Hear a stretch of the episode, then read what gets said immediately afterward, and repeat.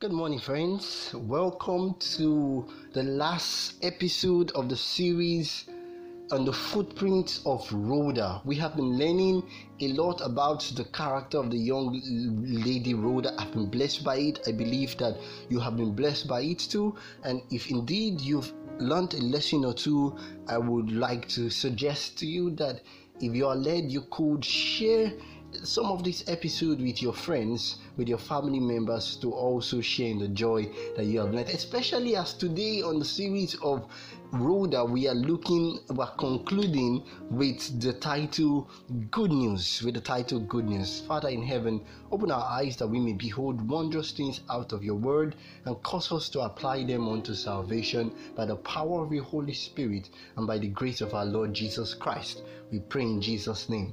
Amen. You see, Rhoda was glad to tell good news. Whenever I read about Rhoda, you know, I always think, you know, come on, Rhoda. Oh man, you ladies, why didn't you just open the door and let Peter in? You know, everyone would have just believed her then, right? According to Acts chapter twelve verse fourteen that we saw the other day, it says, because of her gladness, Rhoda did not immediately open the door, and we saw that it was because she allowed her feelings get the best of her when we looked at emotionalism. When Rhoda recognized Peter's voice, she was so excited that and happy that she ran to tell those who had been praying in the upper room that their prayers had been answered. And just like Rhoda was glad to tell the good news of Peter's freedom, we also as Christians should be glad to tell the good news about Jesus, the good news that we often call the gospel. Did you know that the gospel comes from the New Testament Greek? That's the koine, the koine Greek word that some people would pronounce evangelion, or as we now know it to be, um, ev- yeah, evangelion. There about my pronunciation may be a little bit rusty, which means good news. The fact that Jesus the Christ left his glory to be born of a virgin, to die on the cross for the sins of the entire world, to be buried and then to be resurrected so that we can have everlasting life. Is that not good news indeed? And such a good news that the entire world needs to hear about it. And friends, I want to tell you, if the world If we don't tell it, who will? If you don't tell about your friends about Christ, who will tell? We should not learn. We should unlearn, because we've already learned it. We should unlearn to, you know, leave the work of the gospel sharing to just the pastors and the ordained ministers. Every one of us um, has a part to play, especially as when we pray for God to do something in our lives. Our prayers must be coupled with faith, but much more than that, we must be ready to share the good news of God. James five verse fifteen to sixteen, talking about prayer, says that the effective, fervent prayer, the persistent prayer of a righteous man avails much. It does much. So if prayer changes things, let us consider this with me. If prayer can change things, it means that personal witnessing will give others the opportunity to experience the same power and love of God for themselves. If we can pray and we see things happening, it means that we should that should compel us to invite others to to experience the love of Christ for themselves, right?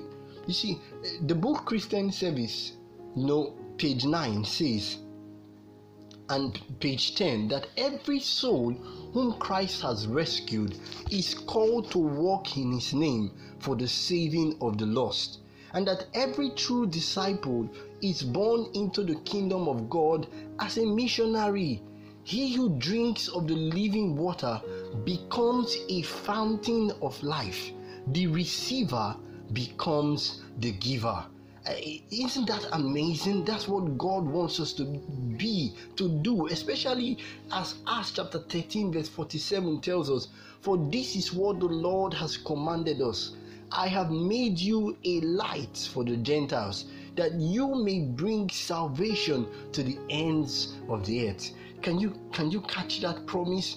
Jesus says, He has commanded us, He has promised us that He has made you and I a light for the Gentiles, that we may bring salvation to the ends of the earth. The Desire of Ages, page one hundred forty-one, puts it this way, that no sooner is one converted than there is born within him a desire to make known to others what a precious friend he has found in Jesus.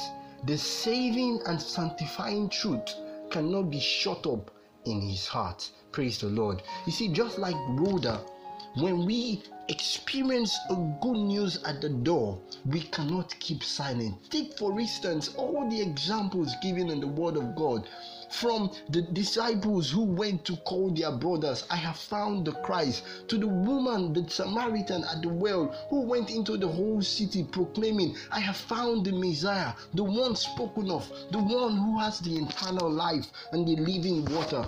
And just like Rhoda, as we have been learning for the past seven days, no one who is converted, no sooner does a conversion wrought in the heart that we, you know, we want, that there is this burning desire to share Christ. What a precious friend we have found in Him.